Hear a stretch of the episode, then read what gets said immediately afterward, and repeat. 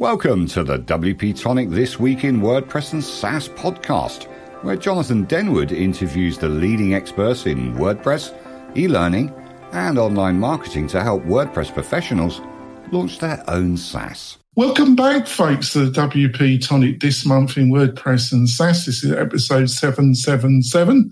Lucky sevens. Lucky for somebody, probably not me. We've got a great panel. They look rested.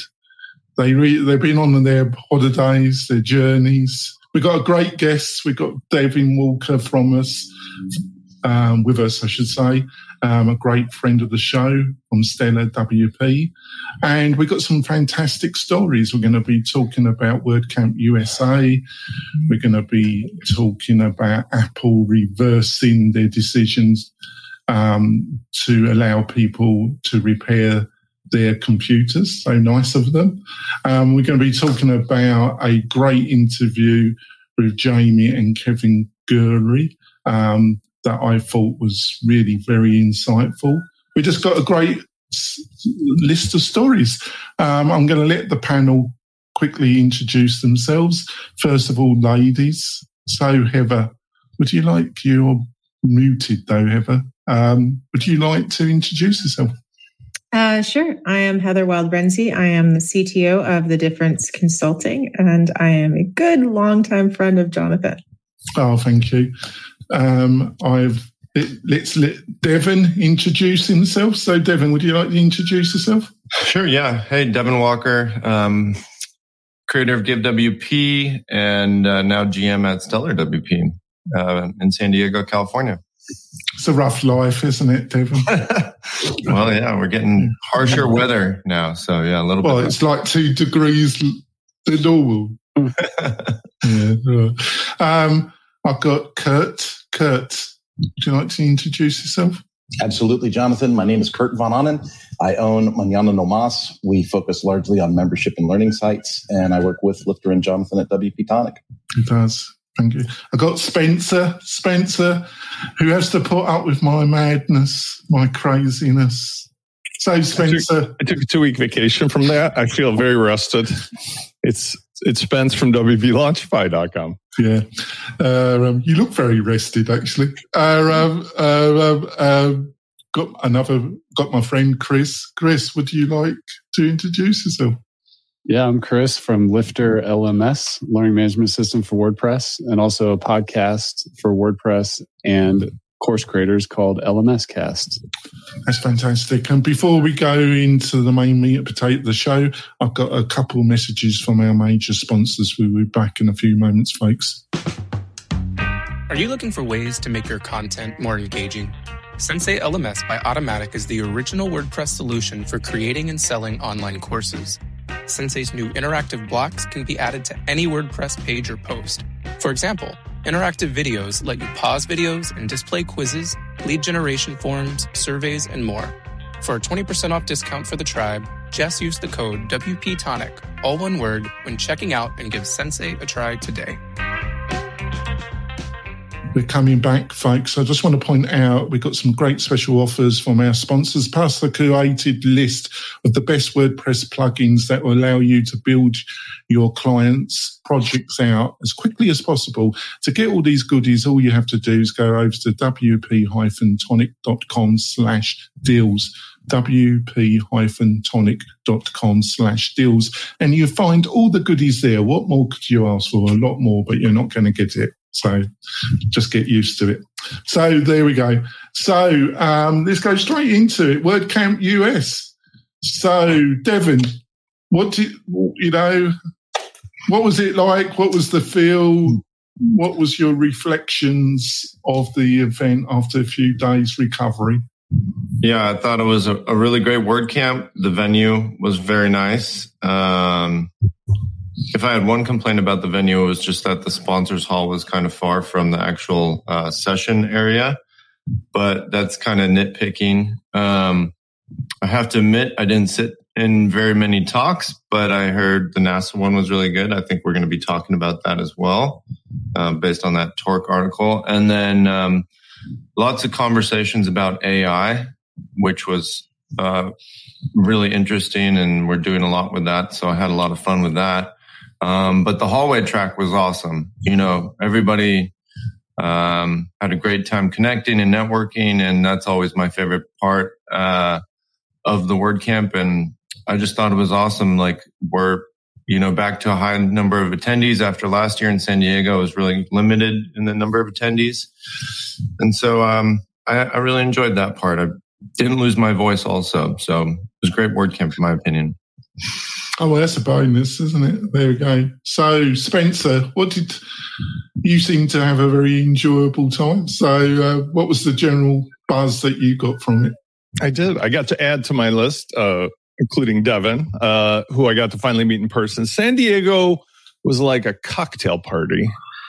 Uh, this one was more like almost a proper event, still very small compared to normal, you know, industry events. I think it was what about 2000 people. Some have, I heard Drupal has 4,000 on average, but it definitely felt like there was something to do, someone to see, somewhere to go at all times. Uh, everybody seemed to congregate before and after all the event stuff in the various locations of this gigantic, nice hotel. I stayed down the street and the, the town was really set up for this. You know, it was set up just a bunch of hotels around a kind of cute little fake town that had lots of restaurants. So you could come and go you didn't have to be stuck in one spot um, without having a car. So I really enjoyed it. And uh, I did a short version of it. I did from Friday to uh, Sunday. A lot of people were there from Monday. I don't know how they pulled that off, but there was a lot of stuff in DC for people to visit. So maybe that's how. But I, I thought it was a really uh, everything you'd want to have event. All right. So, Chris, um, what do you know? What you know? You must have had quite a lot of conversations. What what impression do you did you get about what people were thinking about where WordPress is in 2023? Well, first I'd say I'm starting to feel like an old man in WordPress a little bit. It's been uh, I've been around since 2008, and uh, I just know a lot of people in WordPress, and I, I just remember starting not knowing anybody, and uh, so it's really good to connect with everybody the conversations are are really the same as what you see on social media, particularly Twitter. You know, there's debates about. Oh, you must be joking! God There's there's debates about you know Gutenberg and page builders and the future. You know, we've got uh, you know challenges with the economy. I see some agencies downsizing a little bit. Um, you know, tech talent is moving around and stuff like that. So just really just the same stuff you're seeing. We're just talking about in person. AI, of course, is on the table. And, um, you know, for me, the big thing was um, meeting with the a couple of the LMS players. So LearnDash and Sensei and Lifter LMS.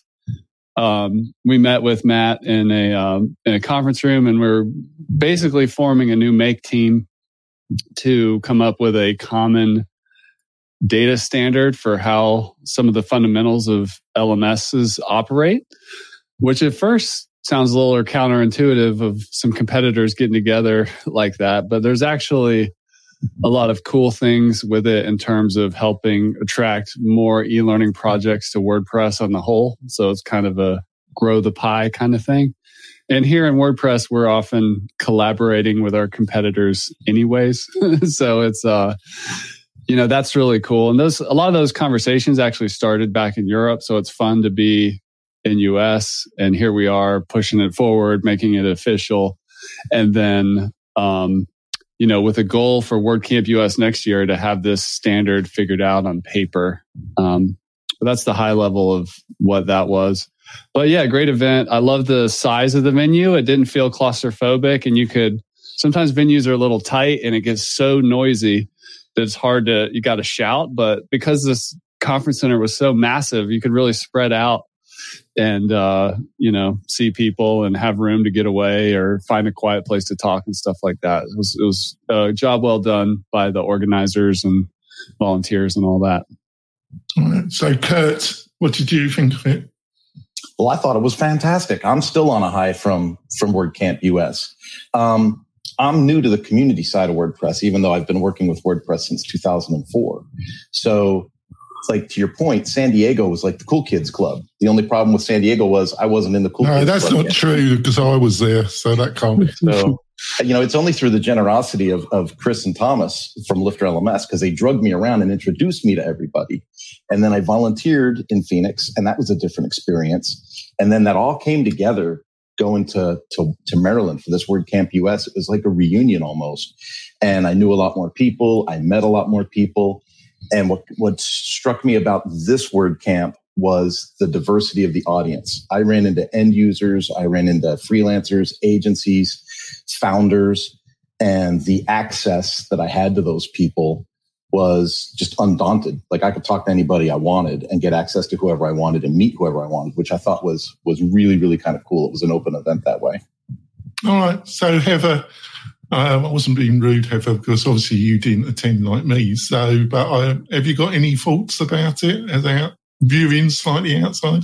Um, so I mean, in general, I mean, like, no, I wasn't at WordCamp, but I mean, I think that going to conferences and doing the hallway tracks, and I mean, it's a great time to like meet up with with like your friends and and uh, see them in person and have that those those like bonding moments uh, in general. Um, yeah, I mean, if, if you have the opportunity to go to uh, conferences and, and these types of events, absolutely do it because um, the, those fights you get into on Twitter, uh, online, in the comment sections on, on blogs, like uh, you can hash it out over a beer uh, when you're you're at WordCamp, and um, yeah, so uh, I mean, uh, that's that's all I got to say about these. Uh, that's all I got to say about it. Right, yeah. So let's go on to the next one. Um, Apple U-turns. Um, this is about uh, um, California state passing legislation um, that will allow you, you know, to get your Apple product repaired. Um, Apple's notorious about not allowing third parties to repair their products. So, Spencer, um, what did you think of this one? I mean, I think this is just uh, an inevitability, especially when it comes to other products. You know, there's a couple guys on YouTube that are pursuing this a lot. Um, specifically, he the, the, he was in the computer repair business, but this applies to things like John Deere tractors. This applies to, for example, subscriptions on your brand new Mercedes, where they want to upsell you to be able to go into high gear. Um, somehow, somewhere, everybody got off track between ownership and right to repair and what that all implies. And I think that was because the lobbyists and the marketers could just push the limits of it. But this is the first step in recognizing that people will only be pushed so far. I myself, uh, I have a couple Apple products. I have a new MacBook Air that I didn't think I'd buy, but I have right over to the left my old PowerBook, or I'm sorry, MacBook Pro 2016. I had the battery replaced because it had a defect. It was swelling. They did that one for free after everybody complained, but now it started swelling again. And the thing's only worth 250 bucks but like i got a thing that's about to blow up. So now i'm faced with this kind of predicament right? I can still at least get it repaired if i wanted to but if it was a newer model i'd be kind of screwed out a $2000 laptop. And that's the problem right is that people just realize when everything is soldered down or irreplaceable or serialized that's not the bargain that they you know bought into. So have get an idea why Apple have changed. Looks like it's, you know, you're always suspicious, but it, what I've read, it looks like they have changed their position. Were they kind of forced in? They just saw the writing on the wall, or got any reflection why there's been a bit of a change of heart? Well, I, th- I think we have to like explain a little bit about what the right to repair movement is in the first place because um, some people may not understand like so one of the reasons why uh, companies like Apple and John Deere um, have been fighting against it um, is be- is like there's a couple of reasons actually. Um, one, I mean, yes, of course, they say like will it'll cut into their profits. Like, um, so like okay, yeah, they can get subscriptions. They can that you have to pay them to do the repairs. But another, it's, it's because of like the IP protection. So like, um, if you go into some random repair shop um, that's selling uh, parts, uh, like you can open up an Apple product and then they're worried that it could be reverse engineered. Um, there's also the quality control issue. So, like, say you go and get your screen repaired somewhere else for your iPad or your iPhone, and then um, they don't do it right, and then suddenly uh, your iPhone uh, is no longer waterproof when it's been advertised as waterproof. So now you've got somebody that is suing Apple because it was sold as waterproof, but they got it fixed at a screen repair shop. Um, so there's that. Um, or it could spark um, and kill a baby, but then you're suing Apple because you got it repaired somewhere else. So there's that kind of thing. Um, and then also that goes against like the brand image. Um, so there's, and that can like tank a stock price if somebody's like, my, my kid was, uh, shocked to death by an Apple phone that I so or an iPad that was poorly repaired, but who cares about that?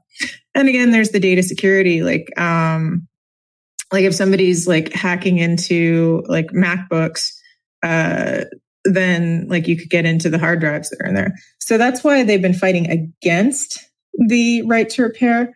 The the movement in the bill in California like is very specific. It doesn't allow people to just like break into their Macs and, and start repairing random things. It, what it does allow is for specific kits to be sent out um, that are already quality controlled for people that are trained uh, that like go through a training program um, so that it, it still can be part of the QA process from Apple. It's um, so that like you are still limiting it.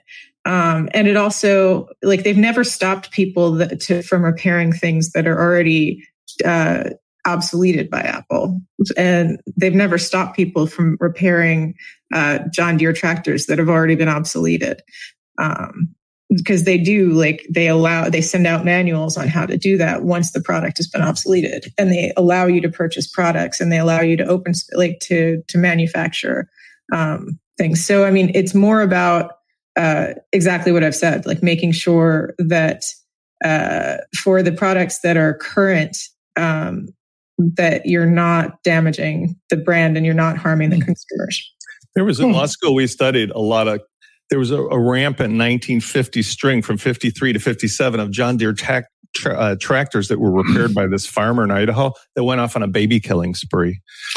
And I think that was the basis of uh, Apple's logic. if, if anybody was allowed to repair suddenly Apple computers in 2023, that they would go off and start murdering babies with them. Well, no, no but I mean, it, it is, I mean, it's not even, it's not, that, that, that's not I, wrong. I, by the way, I'm not making fun of your answer. Yeah. Your answer is 100% right. What's wrong yeah. is how absolutely absurd it is because liability does not start at the point of like, oh, we created the product, but somebody altered it. It's at the last point of context. So to disallow people to fix things like it's been traditionally on the basis of liability is just a false premise, which but corporations the, use. But the problem is, like, it is correct because perception is like the is everything these days. And yeah, but like, that's not enough to take away people's fundamental no, right of something I, they bought you know? I, I, mean, true true but i mean if it's if it tanks the entire stock price because some random person in iowa Everything will talk. But listen, you and I agree. I mean, I'm yeah, not. Yeah, no, no. I, am no, not I arguing mean, with you, but I'm uh, saying like that's an ad hominem type of an argument. I, oh yeah, premise, I mean, you know, like I, I 100% understand that. We're just we're just trying to explain it to everyone yeah. else. Well, it's a, well, it's a balance, isn't it? It's, it's a balance, isn't it? You can you can understand um, Apple's position to some extent, but on our other hand, you can understand the other people. It's just trying to find a middle right. road, isn't it? But right. that, if you're smart enough to own it and pay for it, you're smart enough to decide who should fix it. And if they offer legitimate parts, which is what this Louis Rossman in New York was talking about. Yeah. Apple doesn't let him have parts anymore. No. He has to go find like old apples and yeah. dissect them to get parts out. Then they started serializing stuff. Yeah. So you couldn't even take the parts from one thing to another. That's just purely trying to block. Yeah, it does. You know. I, I, listen to him occasionally, and it does seem they're pushing the envelope in particular areas. However, to the but on the other on the other hand I, I think you're totally correct if i was apple i would have concerns but i i think the pacifics that Spence have just outlined what i have listened to and that And by the way, they did capture that uh, tractor that was murdering all the babies. Yeah, That's and well, I mean, but also there's a Tesla uh, aftermarket Yeah. uh, company that like Yeah. finds broken Teslas um, and bids on them to fix other people's Teslas. However, um, well, you don't have it. You've got bigger concerns if you go to San Francisco. You're going to get Well, run no, over. no, it. no, no, but I mean, this company was shut down by Tesla because, like, it turned out that a lot of the Teslas that were blowing up were because this shop was using the aftermarket. I mean, like the the Teslas to repair them, and then like it ended up on the news that like the overheating Teslas were actually all coming from this shop. So Yeah, right.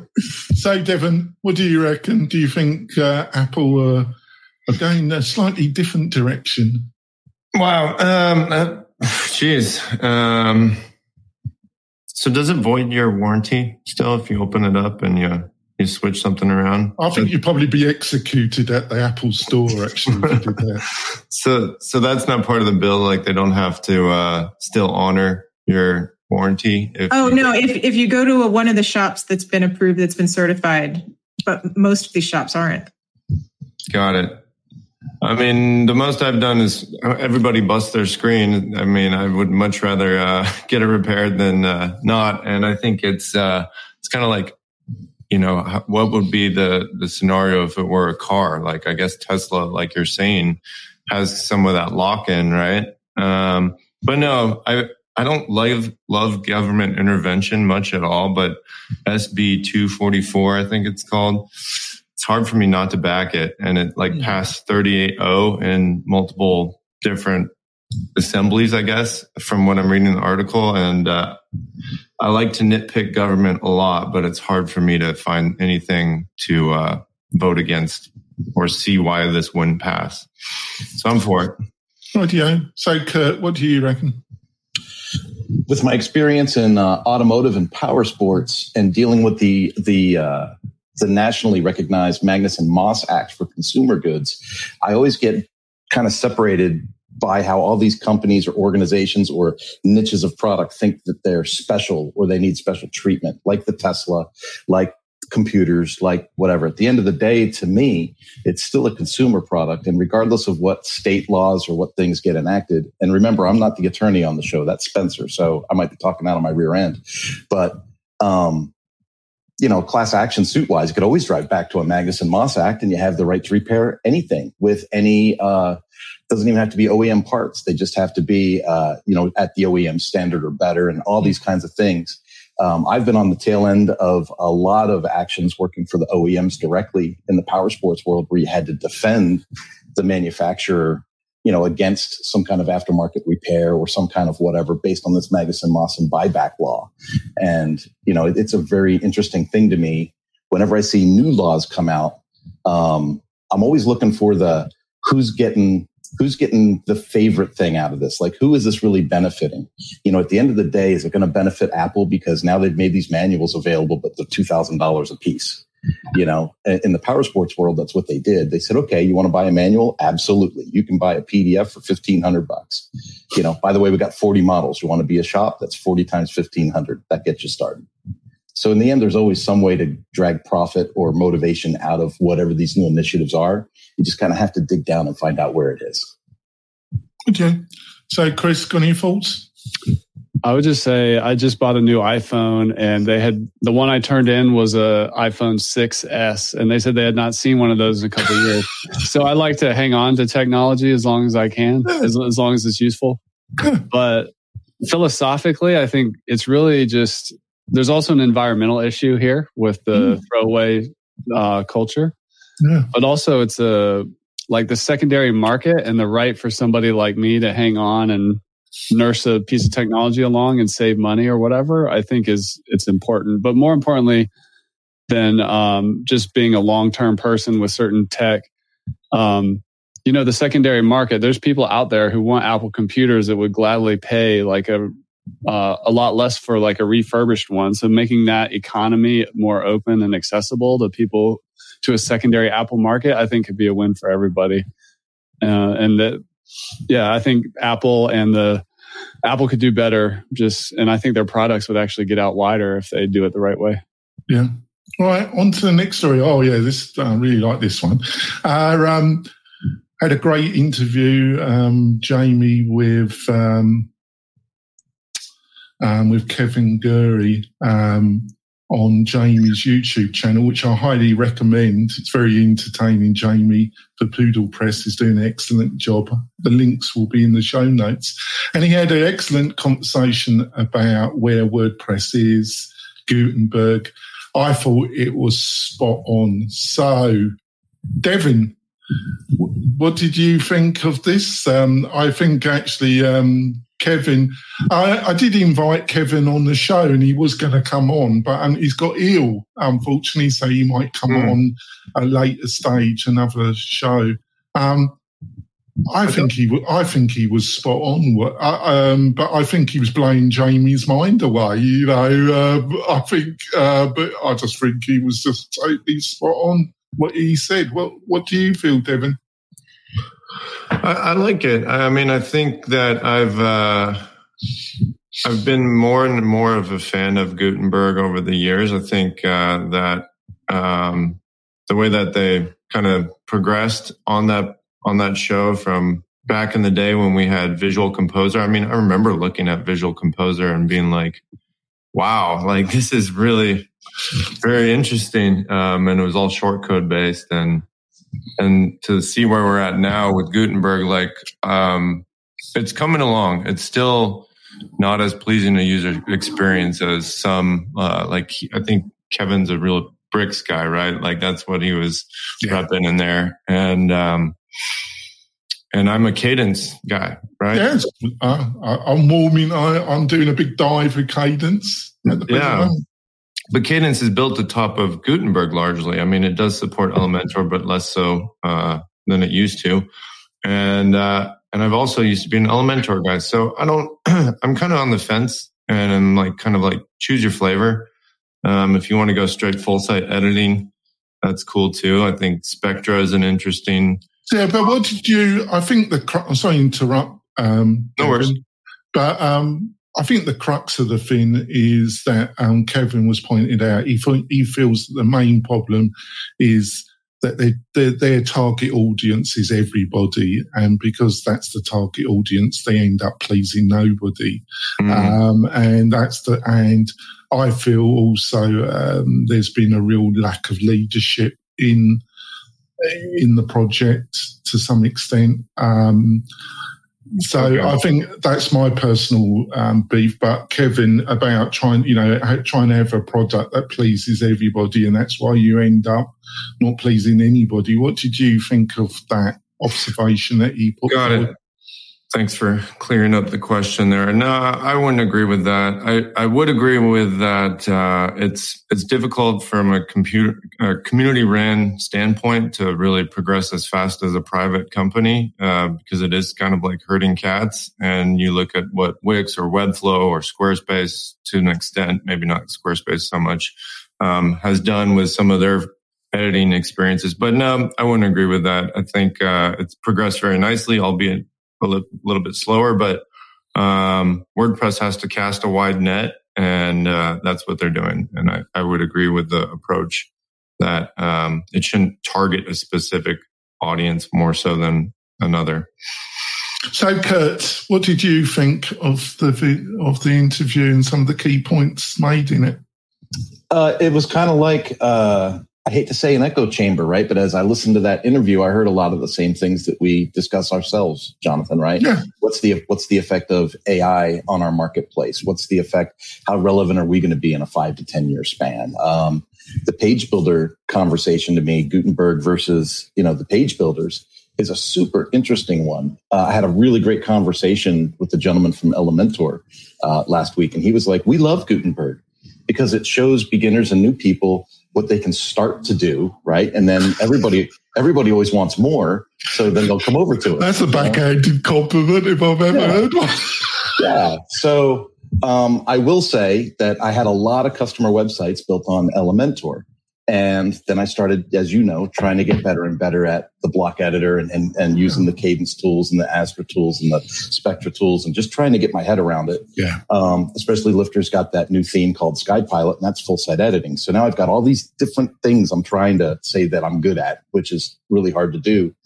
And I had a customer go, Oh, Kurt, I need some updates. Can I hire you to do these updates? And I said, Sure.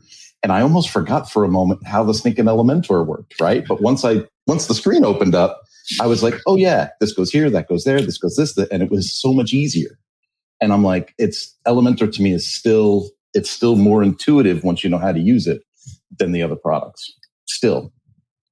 Right. So Spencer, what did you think of this interview? I was going to add, I didn't want to interrupt. Kurt. You mean after you pressed the button for Elementor, took a nap, and then woke up, and the thing finally loaded on your one gigabyte of RAM that you needed now. So no, I just I just have a more modern host.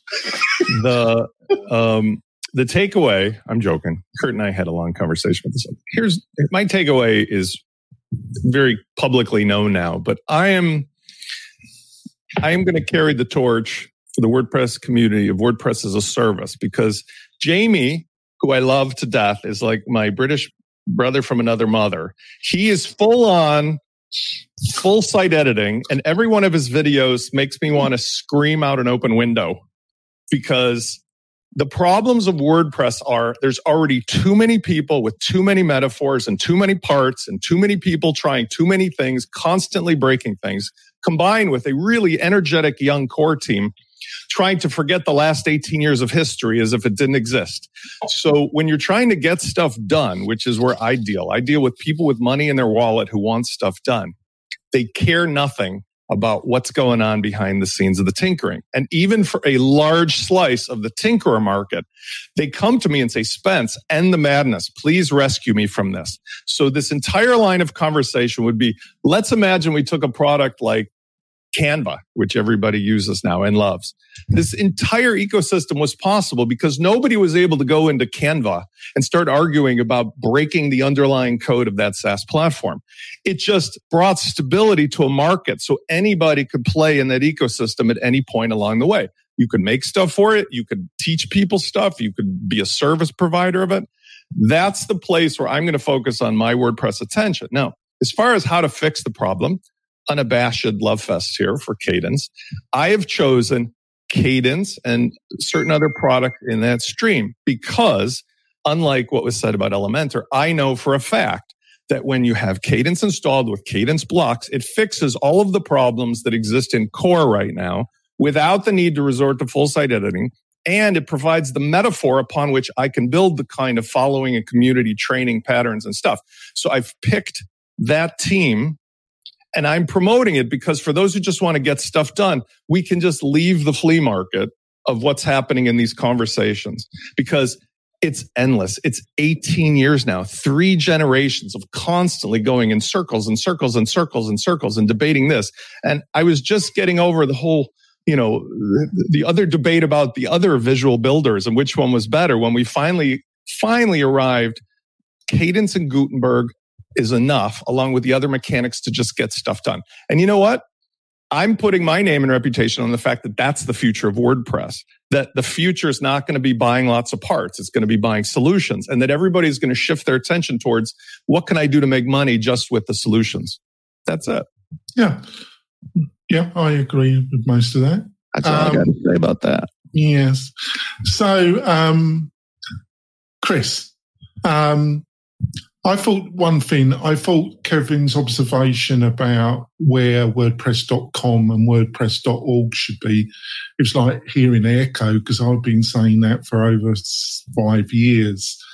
And I have no idea why that can't be cleared up. I agreed with everything Kevin said about that mess. In my opinion, it's just a total mess. Um, I'm sick of having to try and explain to people what the difference between .com and .org is, and I can't even most of the time coherently explain it. Um, I'm embarrassed with some of my attempts with people. Um, and secondly, um, I I do uh, I do disagree with Devin. I think it is a fundamental problem trying to build something that pleases everybody Um, and I think it's led to a situation which is a bit frustrating. And I think it's very frustrating for the agency professional market, in my opinion. What was your take on this, Chris?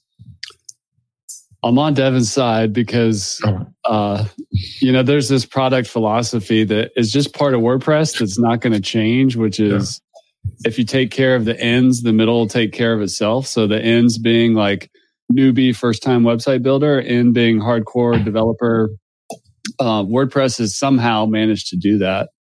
Um, you know, I've seen people use, I've helped people use Kadence who were like newbies, and I've also helped more technical people use Kadence or Astra or send them to Elementor, all kinds of stuff. But I think like what De- uh, Devin's saying is Kadence is more on top of blocks and less and less on Elementor. I think that trend is happening. And at the end of the day, what I think Kadence and Astra did particularly well was the starter site. So even um, it definitely helps a new person get launched quickly and overcome some setup hurdles. It also helps like an agency person, you know, do something a little more custom with something like Kadence Cloud or whatever, and and get something more advanced up quickly.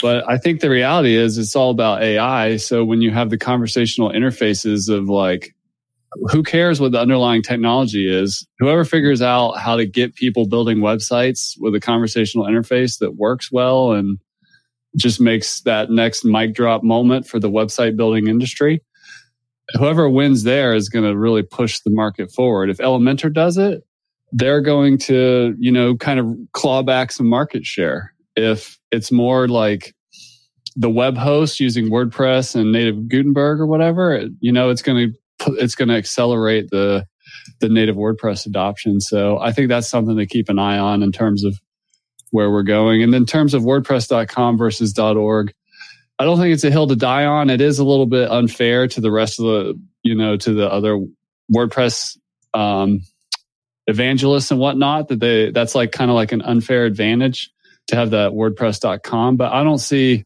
them changing the name. I don't. Oh no, I didn't mean it. I am sorry to interrupt a little bit. I didn't mean yeah. it in that way. I, I think I uh, totally agree with Kevin. I think I think if it was set up in the right way, it could be very beneficial for both sides. It's just I don't even understand the logic of the way it's been set up, Chris, because it could be it could be highly beneficial.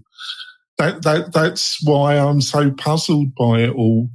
I think one of the kind of counterintuitive things there is that if the if it were to happen to the WordPress project where Automattic wasn't the main contributor, um, things could accelerate and get a little more interesting. You know, because like that it's it's not that it's not interesting, but there is like an asymmetry in contribution. Um, so if, if more smaller companies and hosting companies and stuff were able to do more, which is actually really hard if you're not a hosting company to do significant contribution, um, since that's where a lot of the money is uh, in the WordPress economy. But that could help spread the you know the influence around a little more. I want to say Chris brought up one really really important point that I want to just add two cents to that I remember from the early, early, early days when we were just, you know, basically using HTML and text editors. And then something like Macromedia Dreamweaver came along, right? Or, and then Flash. Everybody jumped to the tool because it made the production easier. It made the ability to visualize easier. But at the end of the day, the website was still HTML and CSS. The AI tools that are here today are, I use the term toys, like Adam and Sujay's thing, it's a toy because it's just essentially creating a pretty flat picture. It doesn't have the mechanics working on the back end, but it's just going to be this much time until the mechanics can be created as well. When you'll be able to prompt the AI to actually generate the full mechanical and visual thing you want. But here's the reason why it's so important for this conversation, in my opinion, to stop about all the toys and the tools today. Because the relationships that people have with the human customers are the only thing that will matter when the AI stuff comes in. Because the human beings are going to need and want the other humans to guide them through that new thing. They're not just going to go blindly talking to the computers and hope for the best because they don't even understand the basic concepts or the metaphors of things that'll be created. And that's why I emphasize in a time of transition, This, you have to go back to your tribal instincts and have to earn the customer's hearts and minds, and they'll follow you anywhere. So debating over this toy and that toy in Gutenberg or full site editing is a waste of energy right now because we can see the AI is this close to coming along. So it's more important to get the, the customers understanding your brand and that you're the person or the company that can guide them. And for freelancers, even more. All this change brings huge opportunity to profit from just being one step ahead of your next door neighbor. Yeah. Right, yeah. So, Heather, I think one of the other fundamental problems is a higher management that's totally out of touch. That is has a duality. Um, it's been evident to me for a while. We've got a top management that's lost interest, but power is in is indictive. Um, so it's hard to give up. So you got you got a duality of a kind of indifference, but also power is intoxicating, isn't it? Um, so I think there's a clear problem with the management in a way. What do you reckon? Um, yeah, I, I mean, it's it, it definitely. I, I think I've said all I need to say in the past about like how. I mean, WordPress is meant for. They sell it for the the. They sell it as an easy upgrade from like Squarespace or Wix. Like once you once you get locked in and you, and you realize, oh, I can't do as much as I I want to do on this, then I need to go to Squarespace. But then, like for the average person um, that's not a developer, um, it is too hard to use. And then they either go back to Squarespace or they hire somebody like. Well, can I, just, can I just can I just slightly yeah. interrupt there? That's yeah. the whole thing. They they, they should be able to go to WordPress.com, not Squarespace. And then um, if they need to go to WordPress org, they've got a much easier route, haven't they? Right, right. No, no. I mean, but that's that's the thing. I mean, like it is too complicated. Like the like Gutenberg is too complicated for people to use. Um, like coming from something like uh, coming from Squarespace, but like it, it, it's like the people that know that they or the people that uh, are designing their own work, websites, but know they need more. Um, and then they find WordPress, like it's too much. And then they go to th- something like Elementor. Uh, then they'll stay with Elementor because like it reminds them of the things that they know how to do. Um, but if you, and so those people are never going to hire somebody like us because they're like, okay, I want to do it myself. Otherwise, they're just going to go to somebody like us in the first place and just, they don't care what we use. They just want their site done. So, I mean, I think, I kind of think that the, this is just a pedantic argument that we're just going to keep having over and over again. Because okay. it's it's just for the developers to argue with each other about which one we think is better when the people that want the sites are they don't care. Right, Yep, right. So we're going to go for a mid break, folks. It's been a great discussion. We will be back in a few moments, folks.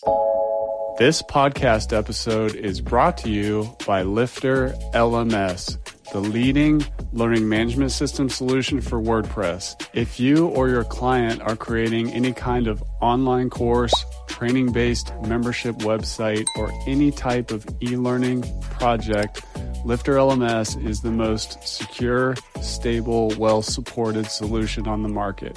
Go to lifterlms.com and save 20% at checkout with coupon code podcast20. That's podcast20. Enjoy the rest of your show. Coming back, folks, just want to point out if you're a WordPress freelancer professional and you're looking for a great hosting partner, why don't you look at WP Tonic? Um, we provide great packages for our partners, plus a load of options. We will help you maintain the website. We provide um, email functionality as part of the hosting package for your marketing needs, your clients' marketing needs. We are, we really are uh, a different level of hosting partner for your projects. If that's interesting, go over to WP Tonic slash partners, wp-tonic.com slash partners, and we can have a chat. If you're interested, please become part of the tribe. So on we go. Um, oh my God, our favourite boy. oh dear, it's like these are good stories, aren't they? WeWork um, cites substantial doubts that it can stay in business. Shock horror. Um, so I'm going to go back to Heather again. This is like our old favourite. This is, isn't it? You know, Adam Neumann, um, Drifters, him and his wife, Drifter Supremos. If I've ever seen them, were you shocked at this? Because I wasn't. No, I mean, so okay. Uh, well, Adam Neumann has been with the company for a while, um, and he's, he's, the ghost of his presence is still there. I think. Yeah. Well, okay. So um, the gist of this article is that um, WeWork, big surprise um, after COVID. Um, people aren't returning to go to offices because they've realized. Well, I mean, the, the, the companies that would go to WeWork are are um, small businesses or startups uh, that wanted a place to co-work together. Um, but now those those companies are just kind of working remotely or working from home, or they don't exist anymore because they didn't survive COVID or they don't have funding. So um, uh, even though retail space is even cheaper than it ever was, because WeWork was started um, when retail space was super cheap back in uh, like right after 2008, like the housing crash. Um, they uh, like they just can't get butts in seats now. Um, so like their last CEO has has left. They now have a new interim CEO. They went public finally in uh, 2021, but um, it wasn't a huge offering. So um, like now what they really need to do. I mean, and I've been to WeWorks and they're great. Um, like, I mean, it's, it's really good to have that, uh, that like office space when I need it when I'm in a random town. But I mean, I've also used like my Regus subscription to be able to do that to like have an office when I need a call to go to. So, um, or I can just use like any hotel lobby, you know, like it's, there's always a place to go.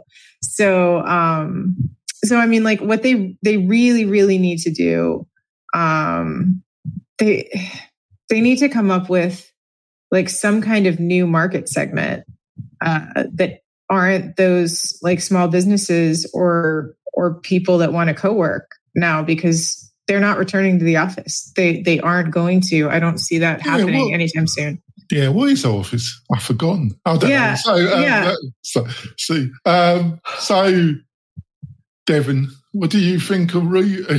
I was, I I'm just surprised it, it kind of staggered on, really, to be quite truthful.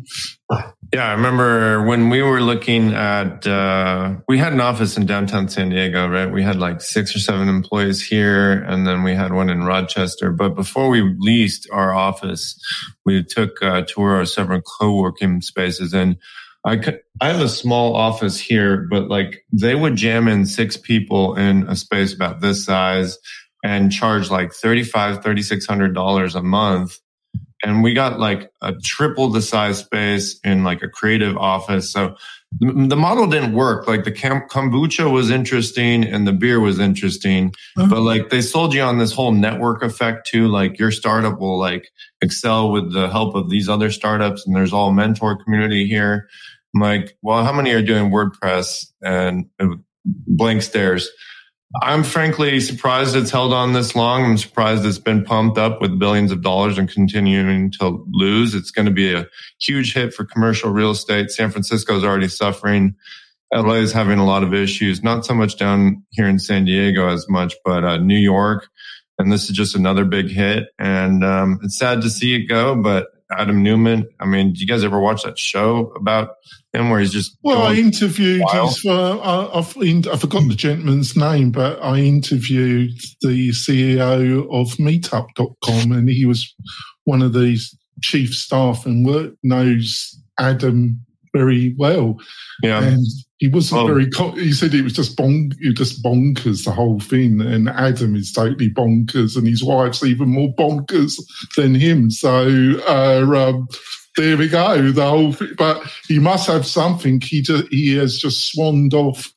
He's just got people to give him another load of money. He's on to um, yeah, some other project, isn't he? You know, he's doing fine, isn't he?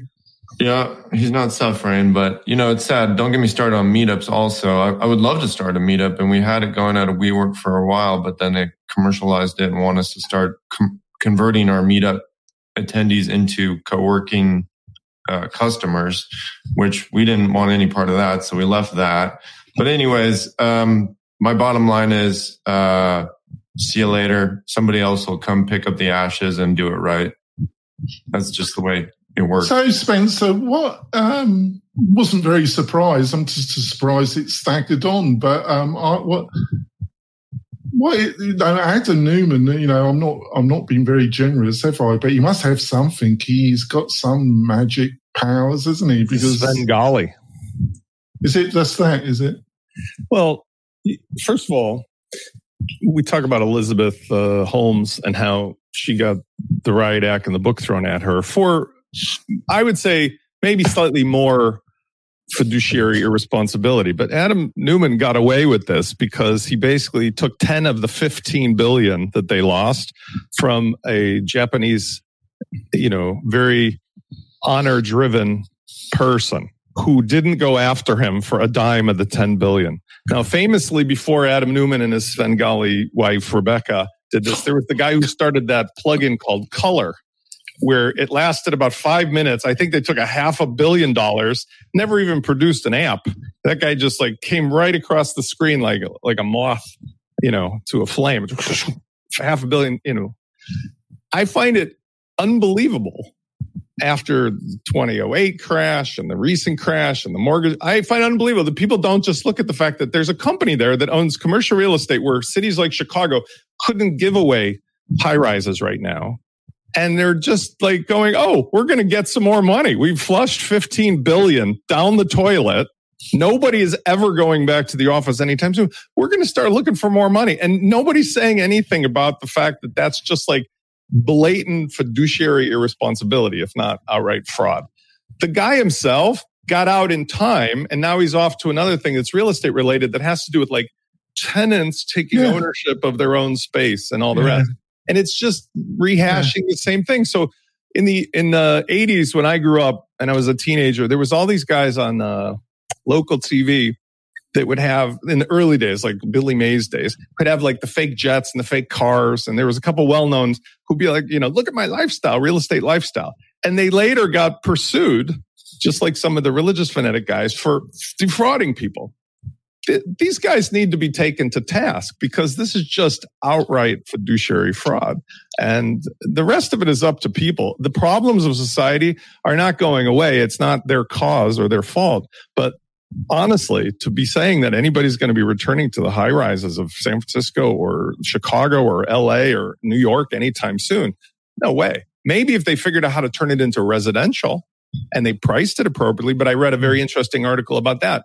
These high rises are built with these tensioned floors and it's really mm-hmm. difficult to drill through them and make the mm-hmm. plumbing and the other. You know. Well, I think you, um, I'm sorry because obviously because of your past, you know a lot more about this than me. But it just occurred to me that it could be, but it would it would need a lot of subsidy from from government and to so it, you could do that convert if it was possible in any shape or form because it would be so expensive that the rents would be unaffordable for a lot of people. The, the problem, the problem is more density and zoning. It's we can't cover that here, but like the problem in areas like California, particularly, is there's a NIMBY mentality yeah. to the zoning. The 80 year old baby boomers who mm-hmm. own three acres don't want anybody to have like two townhouses on a 50 acre lot. And the problem with that is that like there's just not enough land to go around in some areas. In the city of Chicago, it's more mechanical. Like there's all these high rises downtown that nobody's using for offices, but they were built with stressed, you know, floors and they didn't have mm-hmm. windows for everybody, don't have plumbing. And the other part of it is the cost of ownership right now is so high, they wouldn't be able to make them affordable for normal yeah. people to go into anyway. So mm-hmm. we've got a lot of issues to deal with, but I'd say at the heart of it, number one heart of it actually is the cause of this company or from it. It's that we allowed corporations and non-human individuals to buy residential property. That's the heart of this problem. Yeah. Like in areas like mm-hmm. Dallas, there's 4,200 corporate owned houses and 128 individual owned houses. And when that Jenga game comes flying down, it's not going to be good for the market. Neither will it be in other areas because the cost of an average home went from, uh, I think, 205,000 in 2019 to 463,000. And the interest rates went from 4% to 7.8%. So somebody has to make $130,000 with no debt to basically afford a shoebox today. And not very many people can do that. So right. that's the problem. Yeah. All right. This movie, I, Kurt and Chris, hopefully you don't mind, because I, am going to drop one of the, I'm going to drop the last story because I can't have this going too long. But I, I wanted to discuss this next story. Um, WordPress.com launches a hundred year domain, and hosting plan for was it thirty eight thousand dollars. Um, when I when I read this, I thought, is it April the first? That's what I thought the, too. I as, the summer, as the summer disappeared that quick, you know. Um, so, Devin, you chimed in, so you can start. This, uh, this I, really. Uh, I this thought it was a joke, and then I clicked on the link, and it's not a joke. And there's actually me- mechanics or like systems in place to pass it off to your heirs and things like this. And then he went on, you know, Mullenweg talked about getting rid of lifetime licenses. Like the thing, I'm general manager of Kadence. You know, Ben Ritner and Kathy do so oh, much. Ben, Ben's a fantastic yeah. Guy, but what kills me is the lifetime licenses for that. And uh, well, I bought one. That's why I bought it. I'm That's sure why I'm supporting. The, That's why I'm supporting it because yeah, I believe unlimited you know, sites for your life uh, it's just not a way to build a business, in my opinion. But you know, Astra's doing it. It's just the competitive market. Well, I, I like ben. That I like, that's why I like Ben more than you, Devin. I, will, I will come clean your house every day for the rest of my life for free. um, but, but his way of you know talking about how plugins should get away from it, and then a hundred years, like I'd be cool if this was like five years, maybe ten year plan, but this is effectively a lifetime license right here. So I, it contradicted what he said about how plugins need to go away from lifetime. Can I just? I, I, want to. I just want to put this to you, Devin, but you probably you probably will not want to answer it, and I'm fine. Mm-hmm. I'm fine with it. Isn't this? You know, this was linked to his interview um, last year in in South um, in not the North Pole, the South Pole, when he was being interviewed with the penguins. Uh, um, um, this is an individual that lives in a different world of the super rich. I, I, I just think he's totally divorced from reality, to be quite truthful, which is really nice. You know, good luck to him. You know, he, you know, hard worker, built something fantastic. He's got a ton of money, but it, it's just just bonkers stuff, as far as I'm concerned. What, what's your comment about that? Uh, I'll just say it's a head scratcher. Left me scratching my head, and I think it most people too. So I'll leave it at that. So, Chris, bonker time, I reckon. Bonker, bonker. I think it's just an extreme case of a classic pricing tactic. Two tactics, actually, which are one of them is price anchoring. So you show a really big price and then your other stuff actually looks cheaper. So that's just like part of pricing psychology. And then the other thing, some people call that a decoy product. Like if you don't actually sell it, um, I don't recommend decoy products. I do recommend having a high priced offer.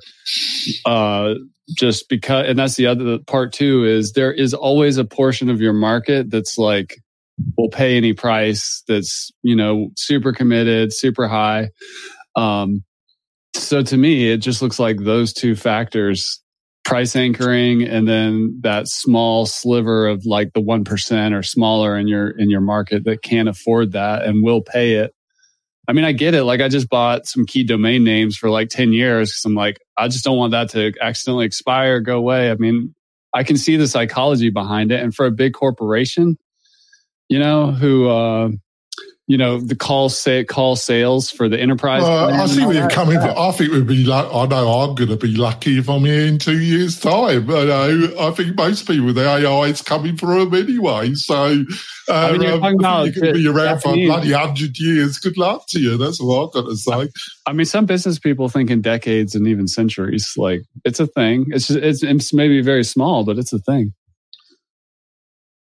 I'm gonna. I, I was gonna let Kurt, but uh, Spencer just, you know. I was just gonna say, I'm yeah. sad because in 1977, when I was 11, I signed up for the Ronco Lifetime 8 track cassette and LP club. And I've been getting those every year, except the problem is I can't play them anymore, along with my floppy drive kit and everything else. So the, the sheer ridiculousness that somebody is saying, I'm going to pay 38 grand, which by the way is more than retail price by about 200% if they just bought it at annual pricing, is just provocative. That's all this is. This is just Matt walking around with his backpack, trying to poke around and see if anybody will listen to what he's talking about because it's just ridiculous. There's no logic to this in any way, shape, or form. We are not going to be using screens in 100 years. We are just not going to even be in the same space. At the rate technology is changing, we may not all be on this planet, or our ancestors may not be. But to, I'm going to give you 38 grand today instead of investing that in something more tangible. Well, I think Neumann would because he's got Adam Neumann would give you a 30 because he's got plenty of other people's money, so he'll cough up 38 grand. I think, I think he might have been talking to Adam and Rebecca Neumann about this plan. Yeah, exactly. I think he's been talking to Adam too much, as far as I'm concerned. Uh, um, so, Kurt, what do you reckon? I think it's great marketing. That's what I think. I, you know, uh, to Chris's point, you know, there is a market for everybody for everything. And when you take something and you throw it out there in the stratosphere with this giant price and, you know, seemingly exclusive access, somebody's going to buy in and they're going to go, we just locked this down for 100 years. We're here to stay. And I know people that have paid $200,000 for a Ducati. I know people that have paid $3 million for a car. Um, and you say to yourself, well, that's ridiculous. Well, this seems ridiculous, but there's a market for it somewhere. Yeah. So power, power to him, man. Kudos to him. And he said it with a smile and confidence from stage, even. That was awesome. So, Heather, the difficulty is when so, the person who's supposed to be solving real problems is out talking about that stuff instead of like yeah. the real problems that are unsolved. Yeah, that's, that is that's that, that, that's the thing that concerns me, Spencer. So, Heather, bonker bonker or fantastic marketing, or is it a bit of both? Bonker bonker and fantastic marketing. So back in the 80s, and then again for a little bit in the 90s, uh, an airline offered unlimited uh, oh, yeah. flights for the rest of your life yeah, for the right. low, low price.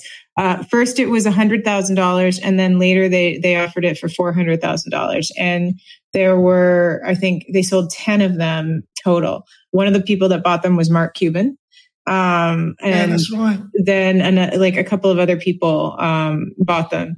And uh, I mean, at the time, uh, it was. I mean, I, th- I, think the second time they sold them, it was for a million dollars um, a person. And I mean, lifetime unlimited flights uh, because the airline needed money up front. Um, and I mean, it was for the person's lifetime. You couldn't turn it, uh, like hand it on. But I mean, very quickly, you could become a million miler and then a 10 million miler and a whatever. And with that, you get extra perks from the airline, of course. Um, basically like enough free flight miles that like that you can start getting free flights for everyone else.